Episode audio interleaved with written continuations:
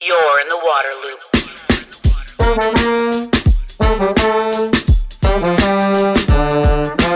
Waterloop, Waterloop, Waterloop. Waterloop is made possible in part by grants from Spring Point Partners and the Walton Family Foundation. Waterloop, Hi, this is Travis with Waterloop. Water conservation is very important to me. I bet it is to many of you as well. That's why I have High Sierra showerheads in my house, and I'm really happy that they're a supporter of this podcast. They carry the EPA WaterSense label for efficiency, and they use 40% less water than conventional low flow showerheads. The model I use runs at only a gallon and a half per minute. And because of their unique nozzle design, patented that nobody else has, it maximizes efficiency of water and energy, but doesn't compromise on performance. You still get a very strong shower. Use promo code LOOP20 for 20% off at highsierrashowerheads.com. You're in the water loop. Welcome to Waterloop. This is Travis. Going to talk about a very innovative action happening in the Las Vegas area where they are making a move to get rid of, of lawns and non traditional grass. So I am joined by Bronson Mack. He is Public Outreach Manager with the Southern Nevada Water Authority. Bronson, thanks for coming on the podcast. Hey, Travis, thanks so much for having me. Love to talk about water here in Southern Nevada because it really is an important topic for our community. Yeah, absolutely. Looking forward to this conversation a lot. So, before we dive into what's going on with lawns and, and grass out there, what's kind of the latest situation with the water supply in your area? I've seen a lot of the news stories about Lake Mead being at its lowest level since the Hoover Dam was built in the 30s. Uh, all the news about the supply in the Colorado River and the, and the basin being real tough. So, what's going on there in, in your neck of the woods in the in the Las Vegas area? Well, Travis, here in Southern Nevada, the Colorado River uh, provides 90% of our water supply, and we access that water directly from Lake Mead. Um, we have the smallest slice of the Colorado River pie, if you will, as there are seven states, as well as the country of Mexico, that all share the Colorado River. So for us here in Southern Nevada, we get access to 300,000 acre feet of water. Uh, it is equal to about 1.8% of all of the water allocation between those seven states and the country of Mexico. So it's a very small amount of water that we get to support a population of 2.3 million people. Um, now, we do some very unique things with that water to help extend that water supply. Uh, for instance, all of our indoor water use here in Southern Nevada, anything that goes down the drain that you use indoors, it all gets reclaimed, treated to near drinking water standards, and then we safely return that water back to Lake Mead. And for every gallon that we can put back into Lake Mead, we can take another gallon out and bring it into the valley as treated drinking water. So, with these shortages, uh, I know there's a lot of talk about allocations and, and what's going to have to happen, even in cutbacks. I've seen stories in Arizona in particular. What's the situation that you're facing there? Well, we do fully expect that the federal government is going to declare a water shortage on the Colorado River uh, this year. Uh, we expect that shortage declaration to occur in August, and then it'll ultimately be implemented next year in 2022. What that means here for us in Southern Nevada is that we're going to have about 21,000 acre feet less water available to us. So our 300,000 acre foot allocation will get temporarily cut to 279,000 acre feet. Last year, water consumption was about 250,000 acre feet. So we've got a little bit of headroom here, but again, it's just a a reaffirmation for us as to why we need to continue to advance our water conservation efforts and uh, and help this community to to continue to reduce its water use. So, with that situation out there with with Lake Mead and and the news about the, you know kind of permanent drought almost, what's how are the customers feeling? How's the public feeling? What's what's the reaction out there? Well, you know, we actually maintain a lot of communication uh, with the customers, with the public, helping them to understand that they really play a key role in the future water sustainability of our community. I mean, you have to keep in mind, Travis, that we have invested $1.4 billion in new infrastructure out in Lake Mead. This is for a new intake, intake number three, that sits on the bottom of the lake, as well as a low lake level pumping station that allows us to now pump the full elevation of Lake Mead, meaning that we can pull water from below what is known as the dead pool elevation. And dead pool is the point at which no water can pass through Hoover Dam. That means no power generation and no water getting through that dam to meet the downstream needs in Arizona, California, or Mexico. But here in Southern Nevada, because our community has made that investment in this infrastructure, we're going to have access to supplies. Now, that 1.4 billion dollars, yeah, that money didn't fall from the sky, right? That was all water rate payer dollars. It's locally funded. So our community has known now for at least the past 20 years that number 1, the drought is serious. Number 2, they play a key role in helping ensure that we have a sustainable water supply and that we're conserving everything that we can. On top of that, Travis, we've got very robust conservation measures. This includes uh, watering restrictions, actually irrigate their, their yards. Uh, if it grows in southern Nevada and it's outdoors, then it's irrigated. And if it's irrigated, it's irrigated by our drinking water supply. So we really do have a lot of opportunity to communicate. We communicate with our customers seasonally as those watering restrictions change, as well as about water waste prevention, uh, because you can get some fines if you're wasting water. So with that, you know, our community has a good understanding of what the implications are if we aren't conserving water. So that's a great uh, setup for the the recent news that uh, you all are taking an action to ban we'll call non-functional grass. You know i think it's popped up in the news as lawns right? People's residential lawns lawns for commercial buildings non-functional grass. Um, i'll let you explain it better than i. Um, why why was it decided that that was an action that needed to be taken? And what are kind of the details there of of what that all means what that ban exactly is well, one thing to keep in mind when you think about Southern Nevada and you think about Las Vegas is that we are a relatively young city. Uh, we are a city that has really grown up around the service industry. Uh, we have, you know, obviously a lot of casinos, a lot of resorts in this valley. They provide a lot of economic opportunity. So, regardless of what your education level is, your socioeconomic status, uh, people can come to Las Vegas. They can get a good paying job here. They can get a job with health insurance. They can raise their families and they can put their kids through school. One of the most affordable colleges in the West is right here at UNLV. So, Las Vegas provides a lot of opportunity for people. Now, while Las Vegas is a young city, uh, it really was sort of developed as being kind of an oasis in the desert. So early on, we saw a lot of grass installed in this valley. In fact, every single home in southern Nevada installed prior to 2003 had grass, not only in the front yard, but also in the backyard. And I'm not talking about a little patch of grass, I'm talking about wall to wall carpeting. Front yard, backyard, grass was the number one dominant landscape decision and landscape style that we saw in our residential community. Not only that, Travis, but we also see a lot of grass installed in our commercial developments. These are business parks, shopping centers, grocery stores, in the medians of our roadways. All of that used to be grass. Now, grass is obviously, we know, a, a big water user, a bit of a water hog. In fact, it takes about 73 gallons of water every single year per square foot of grass in order to keep it alive here in the Mojave. So we're talking about a considerable amount of water that gets dumped onto grass. Now, if we're using that grass, if we're out there playing, you know, soccer on it, throwing the frisbee, having a picnic on it, that's a grass that serves a function. But that grass that's in the medians, that's that grass that's in front yards and that's at the shopping centers, nobody is walking on that grass except the individual that's pushing a lawnmower. So it is purely an aesthetic.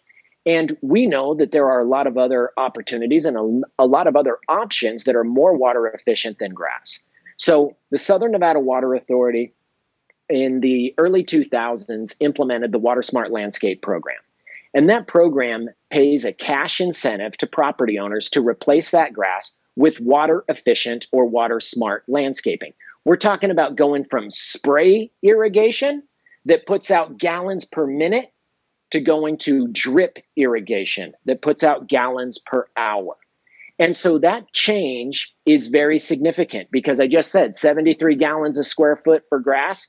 When we look at water smart landscaping, you're looking at about 18 gallons per square foot per year.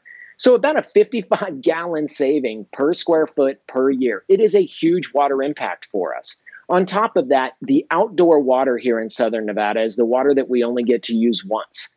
I talked a little bit about the fact that we recycle and reuse all of our indoor water supply, and that is critical. That stretches our water supply, stretches that water allocation, allows us to meet the water demands of this community. The water we're using outdoors, we're only using it once. Now, we agree that we need to have good, diverse landscaping in this valley. You know, the butterflies, the hummingbirds, the bees, they all need flowering plants and things like that in order to continue to survive. Changing that from grass landscaping to that water smart landscaping, it's a huge water savings for us. And so, this new law that has been passed is really an effort to target that grass landscaping that is at those commercial properties. Not so much your residential front yards, because a lot of residents have already changed out their front yards to water smart landscaping. It's the it's the commercial customers that have been lagging behind.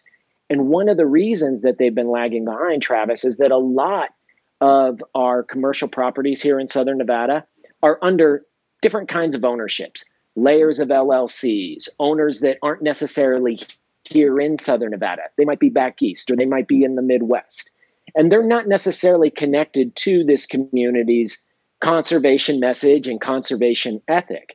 And so this new law, AB 356, it's really going to spur those property owners that have really been derelict in getting rid of their grass and force them to uh, to make that decision now. Mm.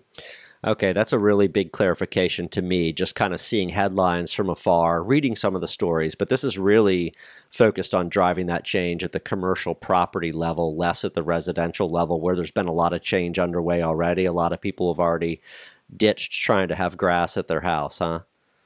Yeah, absolutely, they have. In fact, we've done some analysis and we've determined that we have about 5,000 acres of this non functional decorative grass throughout the Las Vegas Valley. Now, of that 5,000 acres, about a thousand resides in the single family residential sector. So those are the front yards, about a thousand acres still in front yards. That's 4,000 acres of non functional grass that is at the shopping center, at the ice cream shop, that is at the dentist office, that is in the medians and along our streets that nobody is using. And that 4,000 acres of non functional turf uses approximately 10% of our total water supply.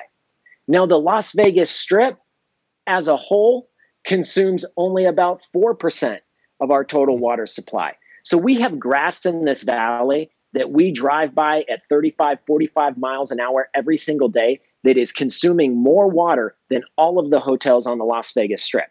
So this is a sound policy. This is good water policy for us here in Southern Nevada and will really further our water efficiency as a community. You mentioned that there's these programs available to help incentivize homeowners to transition to more native landscaping. Is are there any incentives for these commercial properties other than the law itself uh, to make the change? Yeah, you know, we will continue to offer the uh, cash incentives for these commercial properties to take out that grass. So they'll get three dollars a square foot for that first ten thousand square feet, and then a dollar fifty beyond that. Now, we have other incentive programs as well. You know, obviously, with the technology that has moved along with irrigation systems, um, that has been a big benefit to us because every home built here in Southern Nevada has an automated irrigation system. You don't have a lot of homes here where you see the homeowner out there with a hose and a sprinkler moving their sprinkler around throughout the day in order to irrigate their grass. Uh-uh everybody's got an automated irrigation system. And that actually works to our advantage because when we change seasons and we need the community to change their watering habits, going from six days a week in the summertime down to three days a week in the fall and only one day a week in the winter, um, it makes it pretty easy for the homeowners to go out there. They just go to that sprinkler clock, adjust the days in which they're watering, set it, and then they're good to go. Now, part of the challenge with that, however, is that sometimes those sprinkler clocks can be uh, a bit of an enigma. And so, what we have seen uh, in new technology are sprinkler clocks that are smarter, that connect with your smartphone. Everybody is comfortable, you know, operating things on their smartphone, using the apps on their smartphones. And so, we provide cash incentives to change out your sprinkler clock to smart irrigation clocks. We also have cash incentives to install uh, leak detection devices. I know that some of these leak detection devices have even sponsored uh, water loop, like the Flume. Um, and so these are the kinds of products that we're out there trying to encourage our community to go ahead and, and install through cash incentives. Awesome, good stuff. What's the reaction been then from uh, the public? You know, to this to this action to this ban. I guess especially from commercial property owners. What are you hearing from that segment of the business community? Well, we really worked this process through the Nevada legislature in our last legislative session. And the law was just recently signed by Governor Sisolak, governor of, of Nevada. And throughout the process and working with the Nevada legislature, uh, we were able to show that uh, the business community, through our local chambers of commerce, through um, our cities and municipalities, they were all very supportive and even offered testimony uh, during the legislative process to support this type of an effort. You know, I think our business community completely recognizes that we do have a limited water supply here in Southern Nevada. And if they want to continue uh, to take advantage of this robust and, and prosperous economy that we have here, that they need to be doing their part. And some of them absolutely have. I mean, certainly we've had commercial properties that have taken out grass or that have installed smart irrigation clocks. We just haven't seen it to the level that we need to see it.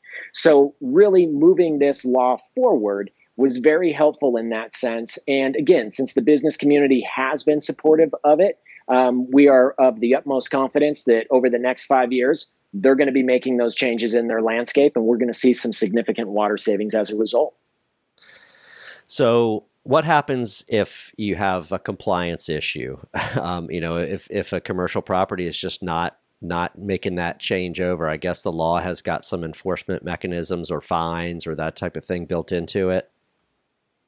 Well, the next thing that we really need to do associated with this law is to put together a stakeholder committee.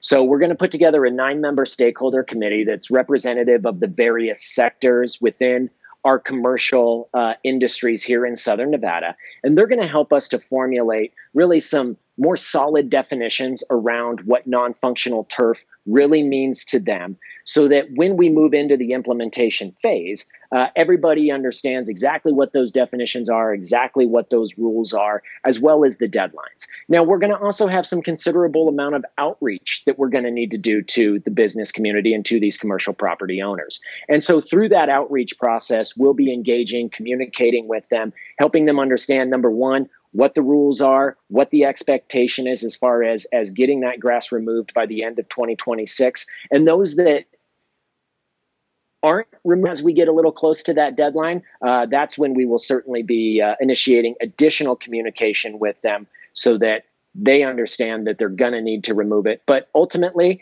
the law indicates that at the end of 2026, water provided by the Southern Nevada Water Authority from our Colorado River water resources is not going to be used to irrigate non functional turf. So, by the letter of the law, that would ultimately mean that water service to those landscaped areas could potentially be interrupted. Gotcha, gotcha. Well, back to the positive side. um, you know, I, I think you, it's fair to say you all are the first, you know, first entity in the country to take a, a measure like this. Is that accurate? You know, it's the first that we're aware of. I mean, certainly there have been other communities that have put in different kinds of prohibitions on grass or on water use. I mean, I remember as a young uh, a young kid uh, that Tucson, Arizona had some limitations on grass in front yard, and that was back in the 1970s. But as far as any current measures, it really is the first that we're aware of. I mean, we didn't model this after uh, any existing legislation or any existing action. This is something that is purely uh, necessary for us here in Southern Nevada so that we can continue to get rid of that grass that is just drinking you know the vast majority of our water supply and make sure that we have reliable and sustainable water resources going forward especially as we're looking at potential shortages on the colorado river uh, at the beginning of next year. Well how do you feel about breaking this ground? How do you all feel about it? I mean uh, you know as a as employees at the at the authority and as a community how do you feel about taking this big step? Is it exciting you know, that's one of the great things uh, about working for the Southern Nevada Water Authority is that really since the turn of the century, uh, we have been pioneering different conservation measures, different ordinances, uh, and taking different actions in order to further increase our sustainability and our water efficiency as a community. I know that it is a level of pride that we have within the organization. I mean, for instance, we go out and we do water waste enforcement. You know, if we see water flowing off of a property, if we see properties that aren't watering on the right day or at the right time in accordance with our seasonal watering restrictions, uh, we will send a water waste investigator out there and either give that property owner a warning um, or potentially a fine, depending on where they are within the process. And I can tell you that the vast majority of the reports that that come in to our water waste investigation team they are done by employees. They are done by folks who are, you know, out there doing our customer service activities that are working on the pipes and the pumps and the distribution systems, you know, and and so there is certainly a level of pride that that we all have in the knowledge and understanding that what we are doing as an organization has a direct benefit not only for today but for the future of this community that we all love. Yeah. I can imagine you'll be getting phone calls if you haven't already from some other, you know, districts and municipalities, utilities around the country, uh, you know, especially across the West there that, that need to maybe think about taking similar measures. Um, well, yeah.